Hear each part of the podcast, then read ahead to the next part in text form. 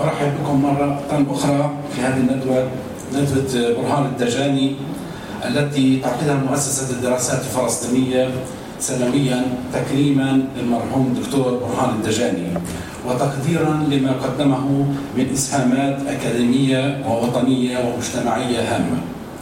فقلما اجتمعت في شخص واحد ما اجتمع في برهان الدجاني من تعدد المواهب وغزارة الإنتاج الرفيع المستوى في الاقتصاد وفي الفكر السياسي وفي الأدب. وقد شغله الهم الوطني والقومي طوال حياته التي صرفها في خدمة شعبه وأمته فكرا وعملا. فبرهان الدين راغب الدجاني هو من مواليد يافا عام 1921 التحق بالجامعة الأمريكية في بيروت وتخرج منها عام 1940 بدرجة بكالوريوس في الاقتصاد ونال منها أيضا درجة الماجستير في الاقتصاد عام 1944 وعمل فيها مدرسا حتى السبعينات. كما عمل محاضرا في العديد من الجامعات العربية وشغل عدة مناصب رسمية هامة. وكذلك نال شهادة البكالوريوس في الحقوق من معهد الحقوق في القدس الذي كان تابعا آنذاك لحكومة الامتداد. هو عضو مؤسس في مجلس أمناء مؤسسة الدراسات الفلسطينية التي تأسست عام 1963 وعضو لجنتها التنفيذية حتى وفاته. كذلك ساهم المرحوم في إنشاء مركز دراسات الوحدة العربية في بيروت والجمعية العلمية الملكية في الأردن. ألف العديد من الكتب والدراسات الهامة في الاقتصاد والتنمية كما كانت له مساهمات في الأدب والنقد الأدبي حيث ألف بعض الروايات والقصص القصيرة. هذا العام اختارت مؤسسة الدراسات الفلسطينية أن يكون موضوع الندوة حول التعليم العالي وآفاق المستقبل وأثره على التنمية في فلسطين. وخير من يقدم هذا الموضوع ويتحدث فيه هو دكتور حنا ناصر. وسيحاوره الدكتور نديم روحانا ولهما جزيل الشكر. سأترك مهمة التعريف بالدكتور حنا ناصر لزميل الدكتور نديم روحانا. أما الدكتور نديم روحانا لمن لا يعرفه فهو أكاديمي وكاتب ومفكر سياسي مبدع. درس في جامعة النجاح وكان عميدا للبحث العلمي فيها خلال سنوات الثمانينات وهو المدير المؤسس لمدى الكرمل المركز العربي للدراسات الاجتماعية التطبيقية في حلفا. ومديره حتى سنة عام 2000 حتى عام 2016 وهو أستاذ الشؤون الدولية ودراسات الصراع في كلية فليتشر للقانون والدبلوماسية في جامعة تافس في بوسطن. شكرا لحضوركم مرة أخرى جميعا واهلا وسهلا بكم في هذه الندوة. وسأترك الكلمة للدكتور نديم ليعرف الدكتور حنا ويبدأ الحوار شكرا أهلا وسهلا بكم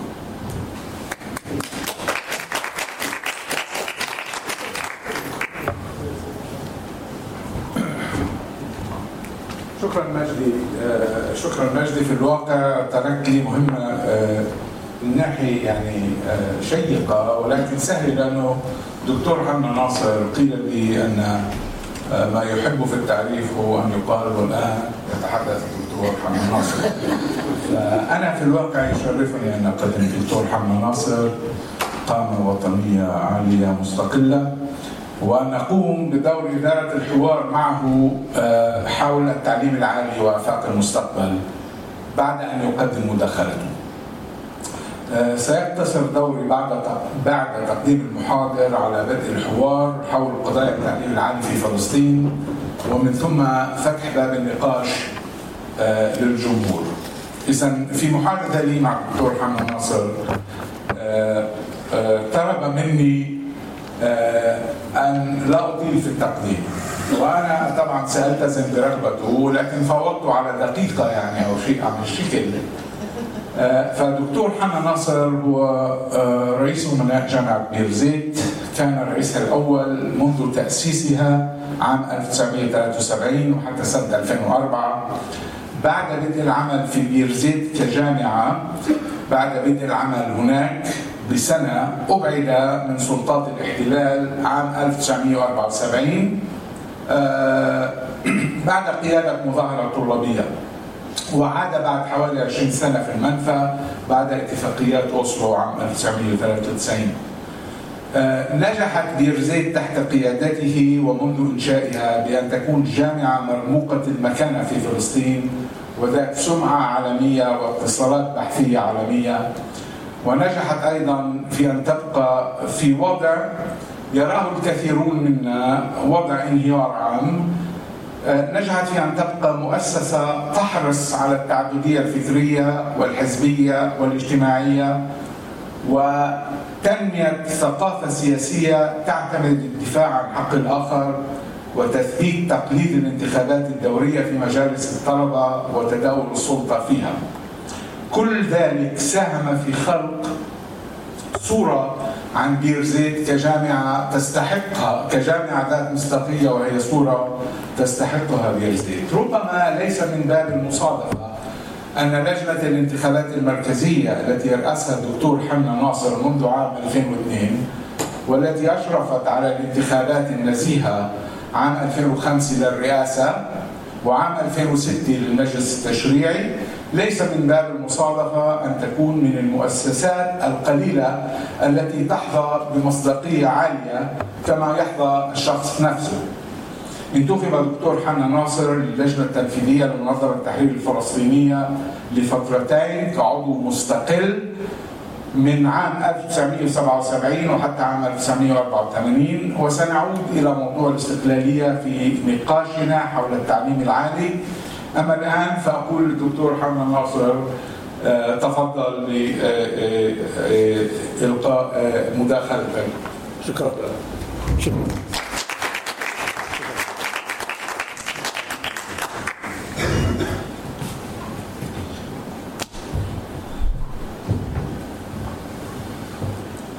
أول مرة بشوف رؤساء جامعات بخاف ووزير تعليم عالي سابق الحقيقة أنا يعني عنوان الندوة هو عنوان طويل. واقع التعليم العالي وفاق المستقبل وأثر ذلك على التنمية في فلسطين إلى آخره. أنا سآخذ تقريبا القسم الأول. سأحكي عن التعليم العالي في فلسطين وأحكي عن الجامعات الفلسطينية. لن أتحدث عن برامج التربية والتعليم والبارادايم شيفتس وكل ما يتعلق بهذه الأمور ولكن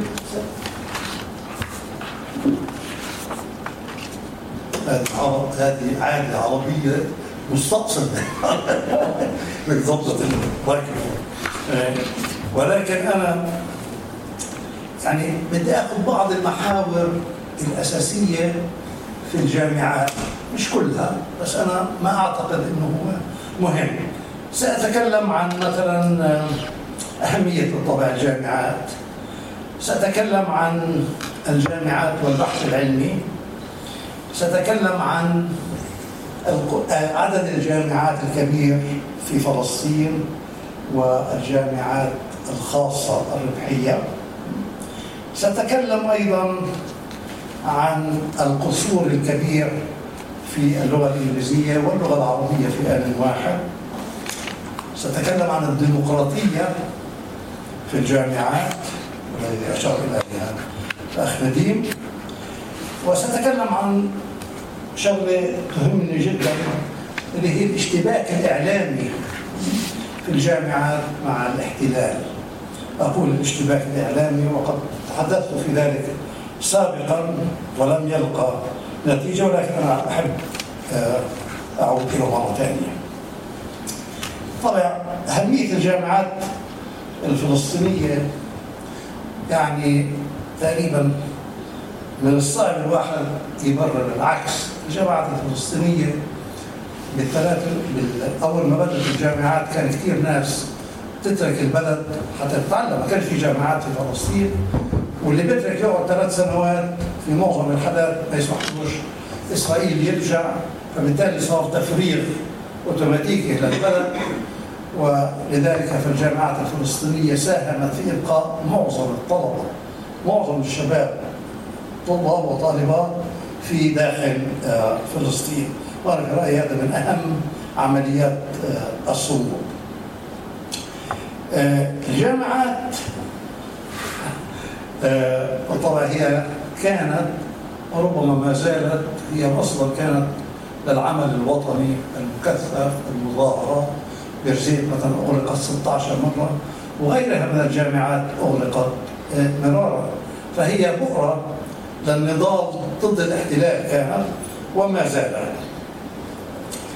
أمر ثاني مهم بالنسبة للجامعات آه، تقني. الجامعات وفرت ملايين من الأموال. كانت سوف تدفق للخارج. لو درس لو لو لو ما كان في جامعة الداخل والطلاب عليهم يروحوا للخارج ويدرسوا في الخارج. فأخيرا الجامعات ساهمت في عملية توظيف كبيرة.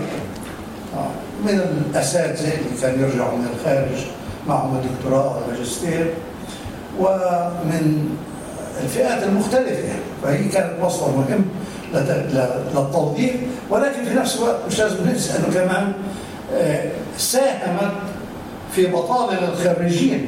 يعني تخرج قد أعداد طلاب اللي صار في بطاله الخريجين ولكن هذا موضوع أنا لن أطرحه لأنه هذا يتوقف على سياسات أكثر مش الجامعات فقط وإنما وزارة التربية والتعليم العالي إلا دخل فيها كجامعات ولكن هي من مسؤولية التعليم العالي وعليه عائشه.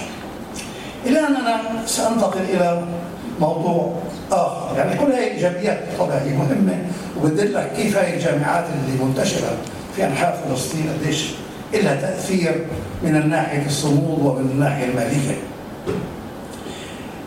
نتكلم عن موضوع البحث العلمي، الحقيقة الجامعات في العالم قلما تلاقي جامعات اسمها جامعة اللي ما فيها برامج دكتوراه ومتكامله أنا بتذكر زرت مرة جامعة آه، زرت ألمانيا. وقلت له أنت بتبدو الجامعة يعني تدريجيا؟ قال لي لا ابدا. الجامعة عندما تنشأ تنشأ من ألف للياء من الدكتوراه للسنة الأولى يعني في في ان واحد. وهكذا الجامعات البحث العلمي هو عماد الجامعة. وما في جامعة في العالم المتقدم إلا فيها بحث علمي كبير إحنا في فلسطين يعني تجنينا شوية على كلمة جامعة ثم ما نصير بالسنة الأولى أو الثانية إلا نسمي حالنا جامعة. وأنا بعرف أحد الأسباب. أنا كنت من الناس اللي بفضل ضلها كلية بيرزيت آه، اسمها كلية بيرزيت لأنه بعرف إيش الحمل الكبير. لما تصير جامعة قديش عليك تعمل أبحاث وقديش عليك تعمل دراسات وبعثات وإلى آخره.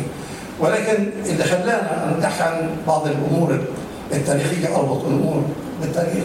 ولكن اتحاد الجامعات كان هو الجهة الوحيدة اللي بنقدر نعمل فيها اعتراف للجامعات.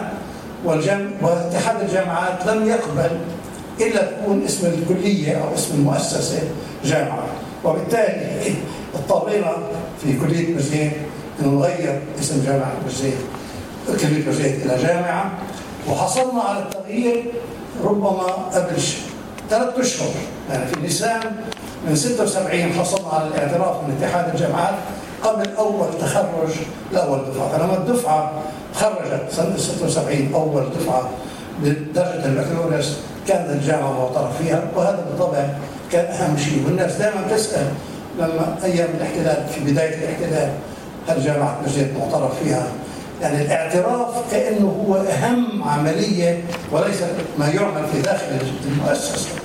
على كل حال حصلنا عليه وصارت جامعة الزيت آه، جامعة. ولكن تحملت وزن هذا الجامعة. كلمة جامعة معناته بده يكون فيها أبحاث وبده يكون فيها أبحاث وأبحاث. وأنا بفتكر إنه الجامعة فيها أبحاث الآن. يعني بيرزيت وغيرها من الجامعات ولكن ما فيها برامج الدكتوراه.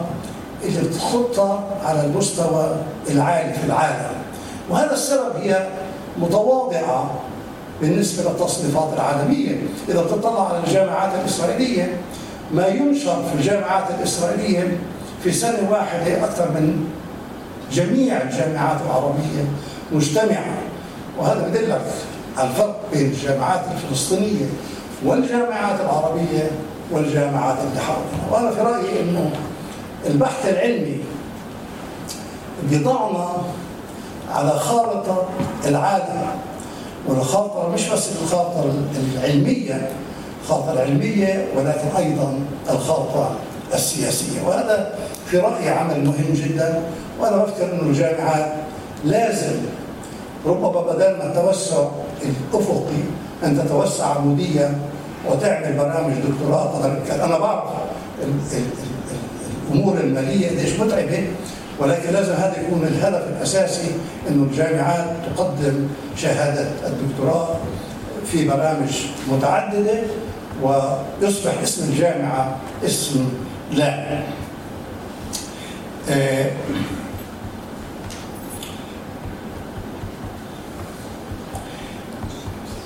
بدي أحكي عن موضوع ثاني دي المواضيع في عليهم يعني في جدل في هذا الموضوع. هو ظاهرة آه، تزايد عدد الجامعات في فلسطين. فلسطين بلد صغيرة يعني مش كبيرة. وفيها عدد لا بأس به من الجامعات. لا بأس هذا الكلمة يمكن متواضعة. لا بأس لدرجة إنه في جامعات الآن مش قادر تأخذ طلاب اللي بيقدروا يعبوا الأماكن المخطط لهم. يعني اذا في جامعة مخططة ل 3000 طالب. كل اللي بيجي عليها 2000 طالب وبالتالي تضطر هذه الجامعة إلى تخفيف ال- ال- المعدلات إلى معدلات متواضعة جدا.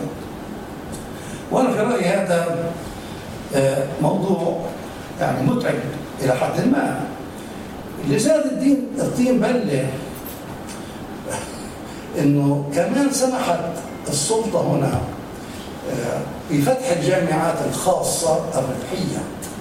الجامعات الخاصة الربحية هي شركات هي مسجلة كشركات تجارية آه، ومكتوبة يعني في سجلها هي شركات تجارية تقوم بعمل آه، تعليم آه، زي شركة تجارية بتبيع أي شيء ثاني وهي تبيع العلم آه.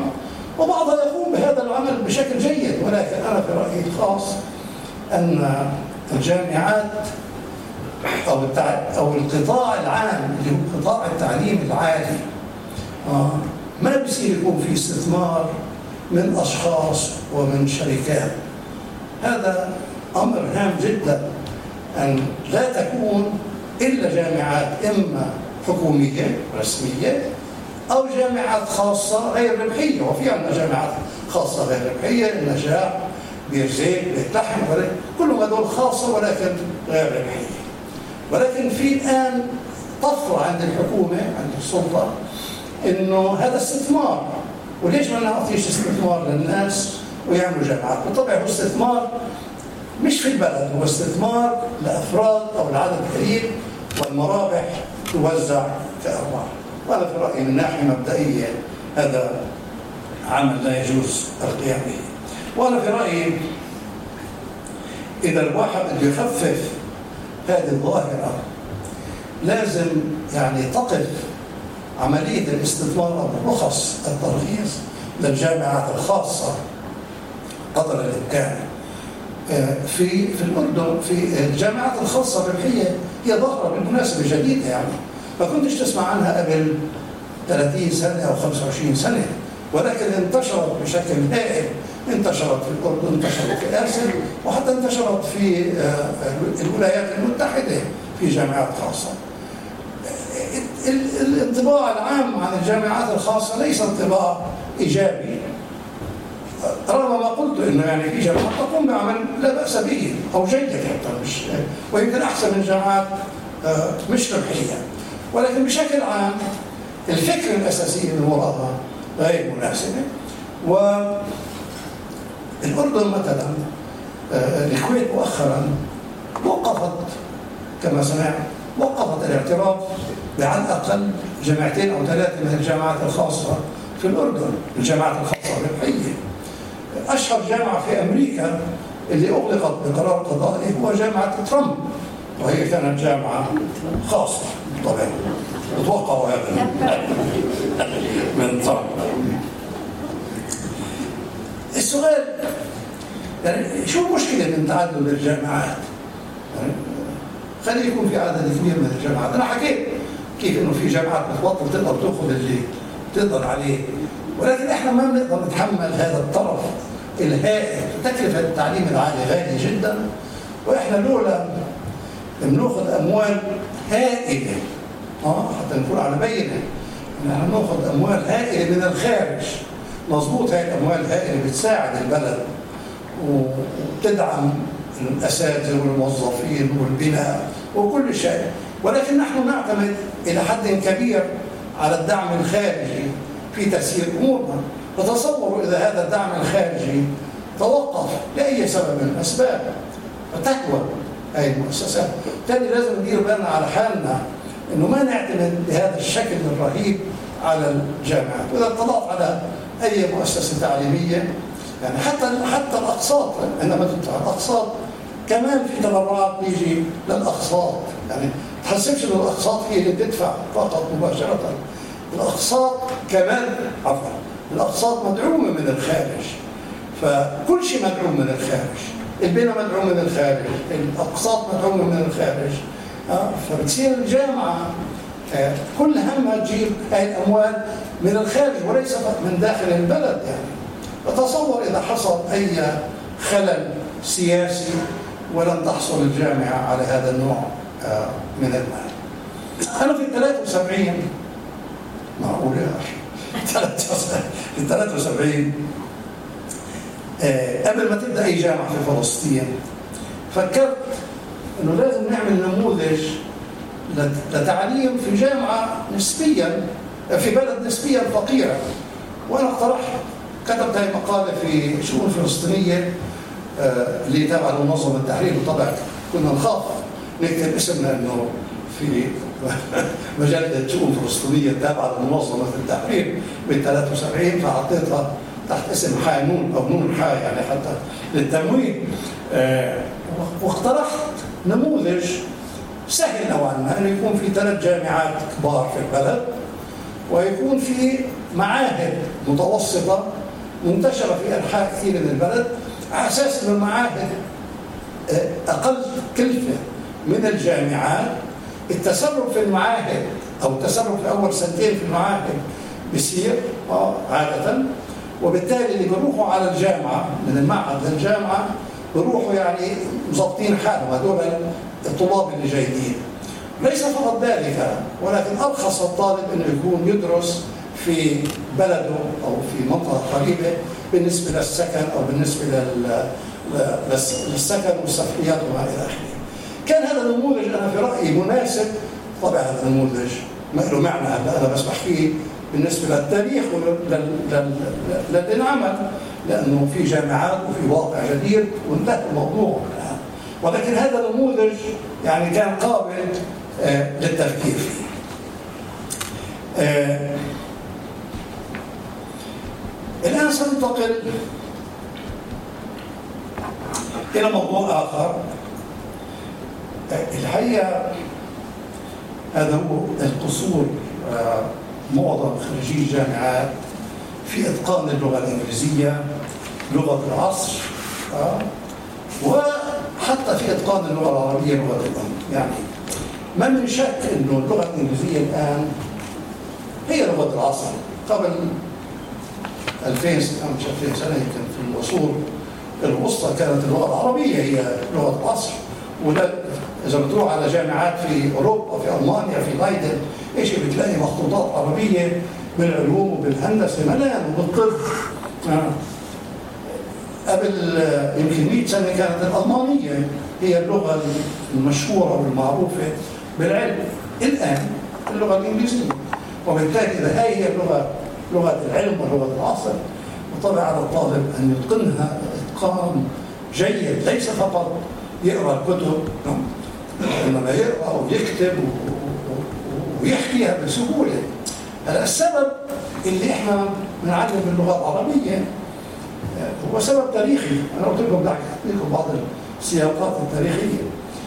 اتحاد الجامعات العربية في نشوة القومية العربية في سنة 79 بفتكر أخذ قرار بتعريب التعليم العالي. إحنا في بيرزيت كنا نعلم باللغة الإنجليزية وأنا بتذكر على أحد الطلاب كان يدرس كتاب economics لسامويلسون وساعات وهو يقرأ الكتاب ويحط ترجمات على كل كلمة من هون ومن هون ولكن في النهاية طلع يعرف اقتصادي كويس. كان يقرا في كتاب مشهور اللي هو سامويلسون وطلع وطلع يعرف اقتصاد منيح مش كتاب مترجم. فكان تعليم اللغة الإنجليزية مهم ولكن يصعب الآن تقول لازم التعليم باللغة الإنجليزية. لأنه كمان في نوع من من الحرج تقول إنه انسى لغتك الأصلية وتعلم باللغة الإنجليزية. كل ما بقوله لازم الحقيقة اهتمام أكثر باللغة الإنجليزية. إعطاء مثلا كورسات باللغة الإنجليزية. أنا بعرف في جزيت في برنامج اسمه برنامج مساري ولكن يعني مش احكي عن هذا البرنامج. لكن لازم تكون برامج لما الطالب يطلع من الجامعة لازم تكون لغته الإنجليزية ممتازة. وهي اللغة الممتازة هي اللي بتساعده في التطبيق إن كان التطبيق داخل البلد أو خارج البلد. طبع اللغة الإنجليزية مش هي المشكلة الوحيده وإذا سألت أساتذة اللغة العربية وخصوصا في حدا هنا اللغة العربية أيضا في وضع صعب جدا والطالب بيكتب وأنت بتقرأ اللي بيكتبه الطالب ويمكن يمكن أحد الأسباب هي ال social media لكن أنا بفكر في شيء أكثر من ال social media لأنه الضعف أو القصور في اللغة العربية صار له فترة طويلة من الزمن. وبالتالي يجب الاهتمام باللغة العربية كالاهتمام باللغة الإنجليزية. ومن يتقن اللغتين العربية والإنجليزية أنا برأيي آه، يقدر يقدر يدخل في عالم العلم وفي عالم العمل في آن آه، واحد. سأنتقل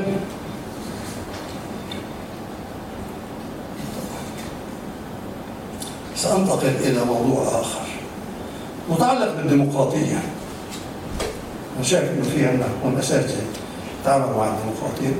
الديمقراطية يعني بتفاوت مفهوم الديمقراطية واحترام الرأي والرأي الآخر في الجامعات بين جامعة وأخرى. ولكن أنا ما بفتر في أي إمكانية لجامعة تحترم نفسها أن لا يكون فيها حرية وديمقراطية وديمقراطية وحرية رأي والتعبير عن الرأي إلى أوسع الحدود يعني إلى أوسع الحدود. أنا بعرف إنه مثلا في بيرزيت كان في أحد برامج أحد مساقات ال CS. كانوا حاطين file فيديو عن ابن رشد وقام طلبة من اتجاه معين سياسي وقاموا دخلوا على الغرفة عنوة وأخذوا الفيديو الحقيقة هذا يعني بخوف هذا النوع من الحكي ها؟ وبالتالي الاهتمام بحرية الرأي والتعبير والراي المغاير هو أمر مهم للغاية. وأنا بفكر هو أهم حتى من اللغة الإنجليزية واللغة العربية والرياضيات والى آخره. هذا هو المجتمع الفلسطيني اللي بدنا إياه. مجتمع يحترم الرأي ويحترم الرأي الآخر. الآن عندنا في فلسطين إحنا عندنا جامعات عندنا انتخابات طلابية وإحنا بنتغنى في هذه الانتخابات الطلابيه وبنقول إنه هاي نزيهة ولما بتخلص بنقول هذا عرس فلسطيني وإلى آخره. أنا مش متأكد إنه هذا عرس فلسطيني أنا برضه مش السبب. في هذا العرس الفلسطيني في أموال توزع بشكل هائل آه، بين الكتل الطلابية آه، لكسب الأصوات. هذا مخالف ليس فقط للقانون وإنما مخالف للعرف العام آه، وبالتالي يصعب علي أن أقول أن هذه انتخابات نزيهة 100% إذا كان في توزيع أموال. توزيع الأموال أنا بأكد أنه بعض الحاضرين من هنا بيقدروا يأكدوا أنه فعلا في توزيع أموال. وتوزيع الأموال بيتم بجهارة يعني مش يعني تقول تحت الطاولة آه، صارت كأنه هذا جزء من التراث والثقافة من أجل كسب الأصوات. وأنا بفكر لازم الجامعات أن تقف هذا الموضوع يعني مئة بالمئة وتضع ميزانية وتوزع منها على المؤسسات على الكتب الطلابية للدعاية ولشراء الأدوات الخاصة بهم آه، لعمل الدعاية. وفقط تكون المناظرات والإقناع هي النقطة الوحيدة عفوا هي النقطة الوحيدة اللي بتخلي الواحد يعرف إذا كان هو مع هاي الكتلة أو مع هاي الكتلة أو مع هاي الكتلة وقت لما بتطلع النتائج نقدر نقول إنه هاي نتائج جيدة وتعكس الواقع الفلسطيني وهذا هو العرس الفلسطيني اللي بنحكي عنه. أما بوجود الأموال أنا بصير شهد أكون عرس فلسطيني.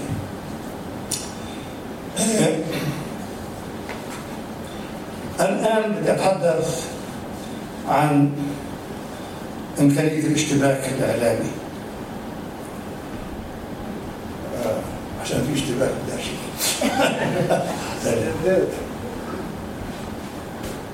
شوف في عندنا في البلد في عندنا احتلال جنبنا حوالي 20 30 متر بعيد عنا. وإحنا مرتعبين خوف في اشتباك إعلامي مع الإسرائيليين. أنا بتذكر في 88 في في في 83 في 83 لما عملت مناظرة حنان عشراوي صالح عقاب ودكتور حيدر الشافي 83 92 لا 92 قبل مدريد بشوي. قبل ما نشوف الحقيقة كانت هي ب 88 كان في نيسان 88 والحقيقة نتيجة هذا الاشتباك يعني الحقيقة بتعجب الواحد. أنا كنت وقتها في عمان ساكن والبرقيات اللي وصلت إلي شيء رهيبة كانت يعني إيجابية لدرجة أنا حسيت إنه بعد الخمس دقائق رح تنحل وتنسحب كل سلطات الاحتلال من البلد ولكن الحقيقة كانت إيجابية لدرجة إنه تغير أعداد كبيرة وجهات نظرهم من سلبية على القليلة للتفكير في القضية الفلسطينية. إحنا لسبب الأسباب حطينا قدامنا خط دفاع ماكل المقاطعة والمقاطعة وعدم التطبيع وإلى آخره. كلمات مهمة هي وأنا مع مقاطعه البضائع ومع مع عدم التطبيع وإلى آخره. ولكن لازم نلاقي لنا طريقة إن الأساتذة المتميزين عندنا في الدرسين وفي غيرها من الجامعات الفلسطينية أن يدخلوا في نقاش مع أساتذة من الطرف الآخر. من أجل التغيير يعني إحنا مش عمالنا نعمل شيء سيء ولكن نشتبك اعلاميا مع الآخر أنا طرحت هذه الفكرة قبل عدة سنوات في في في أريحة. كان في ندوة عن استراتيجية معينة للتعليم العالي وقامت أيام بعض الأشخاص اللي ضد التطبيع. وأنا قلت لهم هذا مش تطبيع هذا هذا مجابهه لازم تفكروا فيها. اشتباك إعلامي مع الاسرائيليين هلا أكيد بدك تعمله. بده يمكن نحتاج إلى تفكير آه إيش الفورم اللي ممكن تنعمل أما أنا لما أشوف الاحتلال بعيد عني حوالي 20 متر وأنا مش قادر أدخل في هذا المعركة المعترك معهم بشعر بنوع من من الصعوبة. وبالتالي أنا بعتقد إنه هذا الموضوع يحتاج إلى معالجة ويحتاج إلى أخذ آه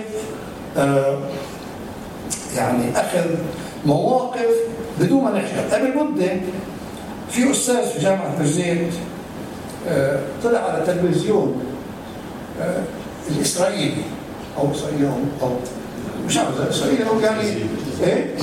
الجزيرة. إيه. مع إسرائيل. مع على مع واحد مع واحد إسرائيلي. هلا هذا مش هو الخطأ إنه طلع مع واحد إسرائيلي أنا في رأيي. الخطأ إنه كان حكى كلام سيء يعني مثلا آه منظمة التحرير هذه اللي أنشأتها الماسونية العالمية. هذا يعني يعني لو إنه ما طلعش أفضل. فالحقيقة الناس نزلت فيه في الجامعة للتطبيع لأنه حكم مع واحد إسرائيلي. أنا كتبت عنه مش عن هذا الموضوع التطبيع أنا كتبت معه إنه هو يصف منظمة التحرير. أنا تقدر تصفها في مليون وصف. لمنظمه التحرير إنه يمكن لم تقم بكل أعمالها أو شيء. ما بتقدر تقول إنه هذه بدتها أو اللي انشاتها الماسونية العالمية. أصلا أنا مش عارف شو هي الماسونية العالمية. هي كلمة بتضل تستعمل لما بدك تسب على واحد تقول هذا أنشأ الماسونية العالمية. اي بضحك ما بعرف إيش هي الماسونية العالمية. آه، أنا الآن آه، في النهاية بدي أحكي أنا أنا قلت بديش أحكي أكثر من نص ساعة يمكن صرت حاكي نص ساعة.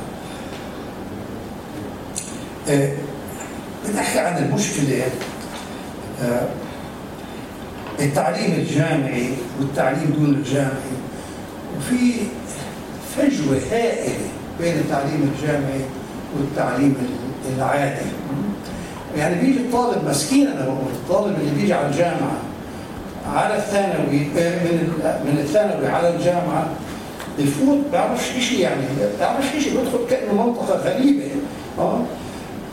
أنا بتذكر لما رحت على الجامعة الأمريكية في بيروت وكنت جاي من بيرزيت اللي معدوده كانت يعني مدرسة ثانوية معقولة. كل ما أفوت على على المسجل بدي أسجل وأخربش بيقول لي go look at the notice board قلت له إيه ال notice board هذا؟ إيش هو ال notice board؟ قال لي أنت جاي على الجامعة ومش عارف شو ال notice board؟ ما بعرفش إيش ال notice board، عمري ما سامع في كلمة notice board. أنا بتصور 90% من الطلاب اللي عندنا بفوتوا على الجامعة لا هم عارفين إيش ال notice board ولا شيء ثاني، لحسن الحظ الآن لحسن الحظ في مجموعات من الطلاب بتساعد الطلاب الآخرين ما هيك؟ يعني في مجموعات من الطلاب اللي بتعلمهم كيف يروح يسجل أو في عدة برامج اللي بيقدر يدخل الواحد عليها آه، ويسجل ولكن برضه بتضل في فجوة بين الثانوي وبين الجامعي وربما من زمان كانت في بزيت تعمل في الثانوي كانت تعمل بعد ما يخلص الثانوي إذا كانت لغته الإنجليزية مش كويسة كفايه أو لغته العربية مش كويسة أو الرياضيات وما شابه تعطيه صفية كاملة حتى يكون عنده تقويه يفوت على الجامعة أو. وأنا في رأيي لازم نستغل الصفية حتى الطالب يكون بنفس القوة لما يفوت على الجامعة ولكن أنا بفتكر المشكلة الكبرى بين الثانوي والجامعي هي من نوع ثاني انت بتعرفوا إنه 20% فقط من طلاب خريجين المدارس الثانوية هم طلاب علمي. يعني 80% من الطلاب كنا في القسم الأدبي. و20% فقط بيدرسوا علمي. وبالتالي معظم الطلاب اللي في بيرزيت وفي غيرها من الجامعات بفوتوا على الأقسام الأدبية وبالتالي من وين بدك تجيب الفيزيائيين والكيميائيين واللي بيشتغلوا بالتكنولوجيا الحديثة وبالروبوتكس وإلى آخره؟ في مشكلة وأنا بتصور هذه مشكلة مش سهل معالجتها آه، لأنه يعني تغيير في المناهج تغيير في التفكير ولكن هذه أحد أنا في رأيي المشاكل الأساسية الفجوة بين التعليم الثانوي والتعليم الجامعي أو بلاش احكي عن الفجوة هي التعليم الثانوي المشكلة الموجودة فيه. وأنا بودي إنه ينشغل من وزراء التربية والتعليم من أجل زيادة العدد بأي طرق يعني بدها تفكير كيف؟ إنه يكون على القليله 50% من الطلاب بيدرسوا آه، العلوم. حتى في بيرزيت عندنا اللي بيدخلوا في الجامعة القسم العلمي أنا بعطي أمثلة عن بيرزيت فقط لاني بعرف بيرزيت يعني اللي بفوتوا على العلمي هن نسبيا آه، قليلة. آه،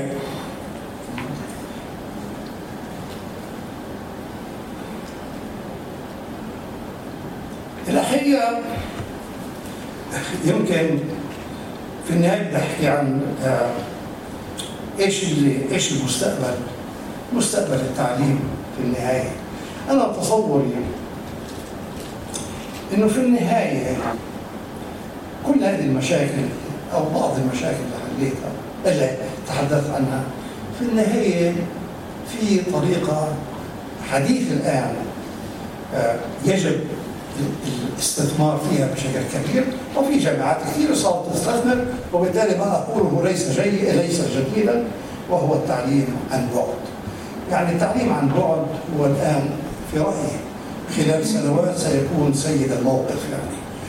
وإن كان ليس التعليم عن بعد فقط وإنما التعليم عن بعد والاندماج بين التعليم عن بعد والاندماج مع مع والصفوف اولا الكلفه كثير أقل راح تكون وثانيا الأساتذة اللي بعطوا هذول الكورسات ها هن أساتذة مدربين وبتقدر تقعد ساعتين ثلاثة تظبط المحاضرة بتاعتهم بتكون محاضرة الفيزياء أو الرياضيات أو التاريخ بتكون محاضرة بتهز هز ها وبتقدر تستعملها سنة ورا سنة أو ثلاث أربع سنوات وتعلم الناس.